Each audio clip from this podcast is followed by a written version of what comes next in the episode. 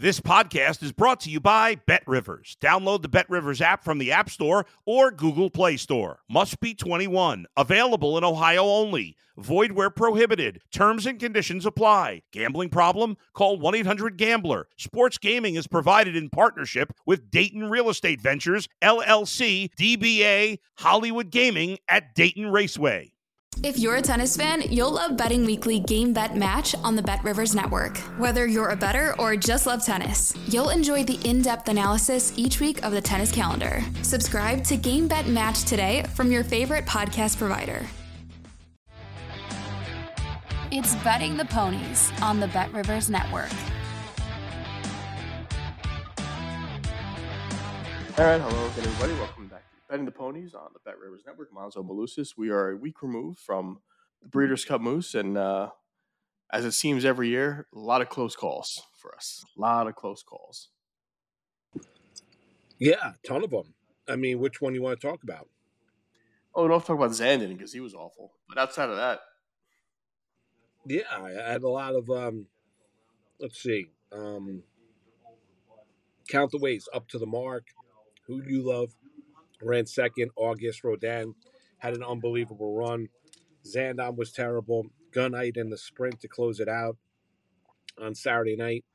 Couldn't find a winner. Had bad trips. Also, second and third, at least the horses were running, just could not be able to string anything together. Sorry, I was eating a piece of my kid's Halloween candy. You ever have the flavor Tootsie Roll? It's just great. Oh my God, just amazing. But anyway, I digress. Yeah, it sucked. I mean, the Breeders' Cup in terms of handicapping and our selections, if you followed along, I'll be brutally honest. I mean, sometimes you have good days, sometimes you have bad days. It was a very, very frustrating 2 days. Clariere in the distaff. Rosario can't find a way to get through where the winner is begging to be beaten, basically staggering down the stretch. And, he has to hold all of her momentum as she makes a rail skimming ride. She was going to win at 3 or 4 to 1. Yeah, it was just a dumpster fire. And then, add insult to injury. You and I both hop up on board one last time, Zandon in the Classic, and a horse made over $2 million in his career. Great, fantastic, is now retired to stud. Was basically our race was over before they hit the far turn when Frankie Dettori's going to the whip. Not the whip, urging him relentlessly going into the turn to try and keep up. And I was like, the race is over. I mean, unbelievable. Then you're having, watching, Richard Dick Dutrow celebrating after a 10-year suspension. Where Naira took away his training license. It just adds it to it. Now you get into the fact that as well is we're going to get it for, California for the next couple of years. It's going to be in Del Mar next year. And then, Del Mar again in 2025. I do think Casa Creed made a nice name for himself. Ran really well, just couldn't get there. But, close. There's nothing. Listen, we know the connections in Mike and Lee and, I saw Mike send out a tweet, and Lee was very proud. They have nothing not to be proud of, though. His amazing 7-year-old, out of Jimmy Creek. I mean, just an amazing horse, really is. I thought, honestly, having watched Casa Creed, though, when Luis Saez is looking all over the place, going into the top of the top of the stretch, I really thought Casa Creed was going to roll home on that, concrete hard turf course out in Santa Anita, and it just didn't happen. Ran great, finished third. Nothing to be embarrassed about. He ran third in the Breeders' Cup Mile. I mean, there's nothing on the turf, nothing to be embarrassed about at all. I just thought turning for home, he was going to win. Well, today we're going to look at Aqueduct. No more BAQ. Now it's just Aqueduct. We're finally at the Aqueduct meet. Got some turf races on this Saturday. A couple stakes races, a couple graded races, and a nice 6-furlong event to close out the day. Moose, we're going to start with the Grade 3 Pebbles, which is a mile on the inner turf course. And a pretty good field, some good horses. Chad Brown has 3 going postward. Clement has got a few, and some new runners. I thought it was a pretty wide open field, even though there's a couple short prices. Sacred Wish for George Weaver, 5-2 on the morning line. Startup Mentality, Rhiannon. Could you – so – I'm sure when I look at these races, I don't know if you do the same. I often try and think, who's Moose going to like? You know, who's Moose going to like, and are we on the same horse? And sometimes with races like this where it seems wide open, I think you're going to take a chance. Now, I know you don't love short prices on somebody doing new, so I looked away from that. I took a wild guess that you liked this two-horse Plenitude at 10-1. I do. I looked at the fact that, you know, he adds a little distance. He's not sure. He's 10-1. You love Clement. Clement's been running pretty well. And there wasn't a really dominant figure in this race, and thought you maybe get a price on him. I like a price horse too. I like the inside horse Implicated. So we're both on horses that are 10-1 or higher. What steered you away from short of the hoarders? What steered you away from some of the shorter horses? What steered me away is I think they're okay. Listen, I get Sacred Wish is running in grade one events. I get it, but trying the turf for the third time, 1-for-2 on the turf. You know, you got Castellano on it, George Weaver. We know the kind of year that he has had for sure. A startup mentality could improve second start. Second start for Chad Brown, first start off the layoff. We haven't seen him or seen her, I should say, since, late July at Monmouth Park. Rhiannon's interesting. Does she bounce to the high heavens after the 91 buyer speed figure on September the 16th? I just think you kind of poke holes in the other end. I think this is what Plenitude wants to do. Ran at 6, ran at 5.5 furlongs, has closed. Dylan Davis has had a really good sneaky year on the Naira circuit. If you've been following along, it's Clement out of Quality Road. I think wants to go two turns. The turf pedigree is there. Elusive Quality, obviously, and Gemologist. I like the price as well at 10-1. Yeah, the reason I liked Implicated was I think the cut back to a mile from going a mile and a 16th and a mile and eighth is going to be big. Second off the layoff for Chad Brown was really good as a 2-year-old. Your Chelsea Flower winner last out. I think we'll really like going a mile as opposed to a mile and an eighth. Mile and a 16th might even been a little too long as the horse ran well going this distance. But I think the cutback here, off the layoff, out of connect. Manny Franco finds ways to win these races. I know I've buried him before, but, we talk a lot about these races and, the other Chad Brown horse. Well, this is the other Chad Brown horse. This is the third of the group. And the biggest price has better foundation. It's coming off a decent performance in the coming back off the layoff. I think at 12-1, it's tough to pass up Chad in a race where this horse has won a graded event, not a graded event, but has won a stakes event and has run well every time and is getting better in the buyer speed figures. And I agree with you. I don't think Rhiannon is a horse to play coming off that really wild performance over 2 months ago now. So you don't really know what that horse is. First time on the turf, ran well, but this is the second time against horses that have won. So I think it's a completely different situation. Implicated is my top pick, 12-1. You like Plenitude. I think you do have to use Sacred Wish underneath, who's looked like a better horse on the turf, but needs a certain kind of trip, needs to come well off pace. And, at 5-2, I don't think I can't play Sacred Wish on top, but certainly an underneath use for me, Moose. Yeah, I would use Startup Mentality underneath. If I'm going to use a Chad Brown, I would use the 7 at 4-1 on the morning line. It's Brown. It's Irad Ortiz. I mentioned it hasn't run since late July at Monmouth Park, but ran pretty well that day. In a maiden special weight, 54,000. Castellano that day. Ortiz now the go-to. I think I find it interesting. Irad Ortiz ends up on the 7 Startup Mentality. I'd use him underneath. I'd use the 6 underneath. Sacred Wish for everything that you talked about.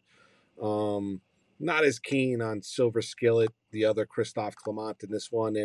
And I would use your Brown as well, the one that you like on top and Implicated at 12-1 on the morning line. I think I go into this race on Saturday and thinking to myself that I think Rhiannon at 2-1, I could be wrong. Daughter of Medaglia d'Oro, out of an Uncle Mo mare. I get the breedings there, spent $550,000 on her. At the Keeneland September sales in 21. But I'm going to try and beat her. I'm going to try and get her out of the exotics. That's the way I'm going to look at it and trying to find value otherwise. And that's why I landed on the 2 on top. And I would use the 7, the 6, and the 1 underneath. Race 9 at the Big A on Saturday is the grade 2 Red Smith, 1 3/8 on the turf, Moose. And, well, the interesting thing about this field is if you look up and down, there's some good horses we've seen before. And I'm going to start with Soldier Rising, who I've bet, and you love the term money burner. I've played a lot of this horse. Horse runs well, always seems to finish second by three lengths. You know, runs well, but just not good enough. Tough for me to take here at a short price. Red Run's a horse that's gotten better. Tide of the Sea's been a speed horse in the past. 50-1 here. Masterpiece is a good horse. The thing that I find very interesting is this 4 Cross-Border, who we've seen for a long time now. I can't recall seeing a horse that's run well as a, you know, basically a thoroughbred, and then starts with the hurdles and then comes back to running regular races. Have you ever seen that before? I've seen horses go to hurdles and then come back. Yeah, there was I'm trying to remember him. There was a tremendous hurdle trainer when I was growing up at Saratoga that used to take horses, flat horses, and Jonathan Shepard. Remember Jonathan Shepard? Jonathan Shepard was great, where he would sometimes take hurdle horses and put them back on in flat races and end up being tremendous. Was there a horse called John's Call, I believe it was, for Jonathan Shepard? It was a space race in Saratoga. Yeah. So I've seen it before. I really have. And I think it's a case of where, you know, you're looking at this horse and clearly, I would imagine, I'm trying to think, yeah, he's a gelding. He's a 7-year-old gelding. He's healthy. So, you know, they tried him, you know, in the hurdles. It didn't work. And now they're bringing it back on the grass. Races like this, we know what happens in New York. They leave horses on the lead. They put horses to sleep and long shots off and win. And I don't know if that's exactly going to be the case in this race, because I think some of the price horses that are speed are kind of cheap. But I do like the 6, 911 Turbo, Neil Drysdale, Rosario. You know, is running races where they've crawled up in front and has got it done, but doesn't need the lead. And I think can sit behind some of the cheap speed and be the first horse to make that move. And I love Rosario in that spot where there's not, on paper, there shouldn't be an overwhelming amount of traffic. Now, he could find traffic in a 2-horse race, but I think in this situation, at a nice price, at 6-1 in the morning line, if he just sits behind the 2 cheap speed horses that maybe won't be putting up hugely fast fractions, you know, he'll get that first glance and be able to power a horse home. And I think this horse has certainly been good this year, 4 for 6 this year, likes the distance, has gotten better on the turf, 5 for 15, run well at this distance, has run well doing these longer turf races. And I think won't be pace compromised, and I think we'll actually like some of these cheap speed horses in front of him. 9-11 Turbo, my top pick, 6-1. I already know you probably like the 5 limited liability. That's my guess. I do not. No, I went with the... I went with the 10 Verstappen. That's who I landed on. You know, distance 2 for 3, 3 times has raced at this distance, ran second twice, no experience at Aqueduct, has run all over the place, has run at, you know, Kentucky Downs, Keeneland, Turfway Park, Belmont, Indiana, Saratoga, has ran all over the place. And it's been a long season. You look at it's had 7 races this year. Gets a little bit of freshening. Last time we saw, the gelding at a Warfront was at the Turf Cup, a Grade 2 event, finished 5th, beaten 2.5 lengths that day. He ran well in the Bowling Green when beaten by, I think, recently retired Channel Maker, right? Just got retired. It's Brendan Walsh. Cannon hops on a board. Cannon's been outside of one race from Bayerano. The works look like they're pretty solid works, like the October 21st work at Keeneland, with 12th best out of 79. Very workmanlike after that, 14th out of 25. Last one being 5 furlongs at 101 and flat, 16th best out of 37. I'm going to go with the gelded son of Warfront, Verstappen, at 8-1 on the morning line. Yeah, I think this is a good race. I'm going to have to use Soldier Rising underneath because he always does run, just doesn't win. So that's going to be my exacta. I'm going to use 911 Turbo, Soldier Rising. That's going to be a 6-1 over a 3-1 exacta box boost. Yeah, I think you got to use Soldier Rising. You know, I like your pick 911 Turbo. I just want you to use them on top. I am going to use limited liability for McGahee and Kendrick Carmouche. I'm going to use them underneath. Maybe I'll dabble and give it a little bit of a saver bet, depending on what the odds boards looks like. But it's 6-1 on the morning line. Second start off the layoff. You know, ran well in the Sycamore. Has got a 1 race here at Aqueduct, only 1 time at the distance. That's why, and didn't finish in the money. That's why I'm a little bit leery of limited liability on top. But still, I'll use them underneath. But I really think the I really think my horse coming off the freshening, I think Verstappen's going to run him down. Race 10 closing out the day at Aqueduct on Saturday is a nice $75,000 allowance race. 6 furlongs on the turf. Moves a nice little sprint. You know, a field that, again, up and down, there is a short price, and that's going to be Icy Flavor 9 to 5 on the morning line coming off a pretty decent performance in the slop. That's, you know, that's pretty much was the whole situation for the early fall racing here in the New York area. You know, I ended up going a little bit to the outside, the nine Veterans Beach, who, if you disregard the last race, which was in the slop in New York at BAQ, which was Aqueduct, has run some really good races and has run against good horses. Now, last out beat Monarch's Glen, a stakes horse, and two back finished behind Graded on a Curve, a former Chad Brown stakes winner. So some good running lines, has won relative distance, hasn't won a lot of distance, but certainly has hit the board 6 out of 9 times in form this year. Kendrick Carmouche gets on board. Maker knows how to spot these horses. You say that all the time. And I think we'll like going back to a sprint at 6 furlongs. Veterans Beach, 6 to 1 on the morning line, Veterans Day today. So let's try and connect that. And we'll try and give you that daily double to finish the day. Yeah. You remember King Creesa? Yes, of course. You remember Lady Creesa? Yes. Yeah. Now we're going to.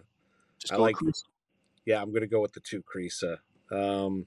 For David Donk, I'm going to throw out his last race on October the 20th in the slop. You look at his turf form, even on firm or yielding, you know, it's pretty good. You know, beaten 4th, beaten by 2 1/4, 5th beaten by 6, 8th beaten by 4 1/2.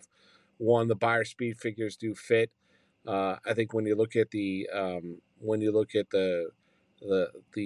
training, it's been kind of workmanlike. Nothing really kind of jumps off the page, but, you know, and rolling right back for a reason. You know, it wasn't that long ago that we saw Creesa running.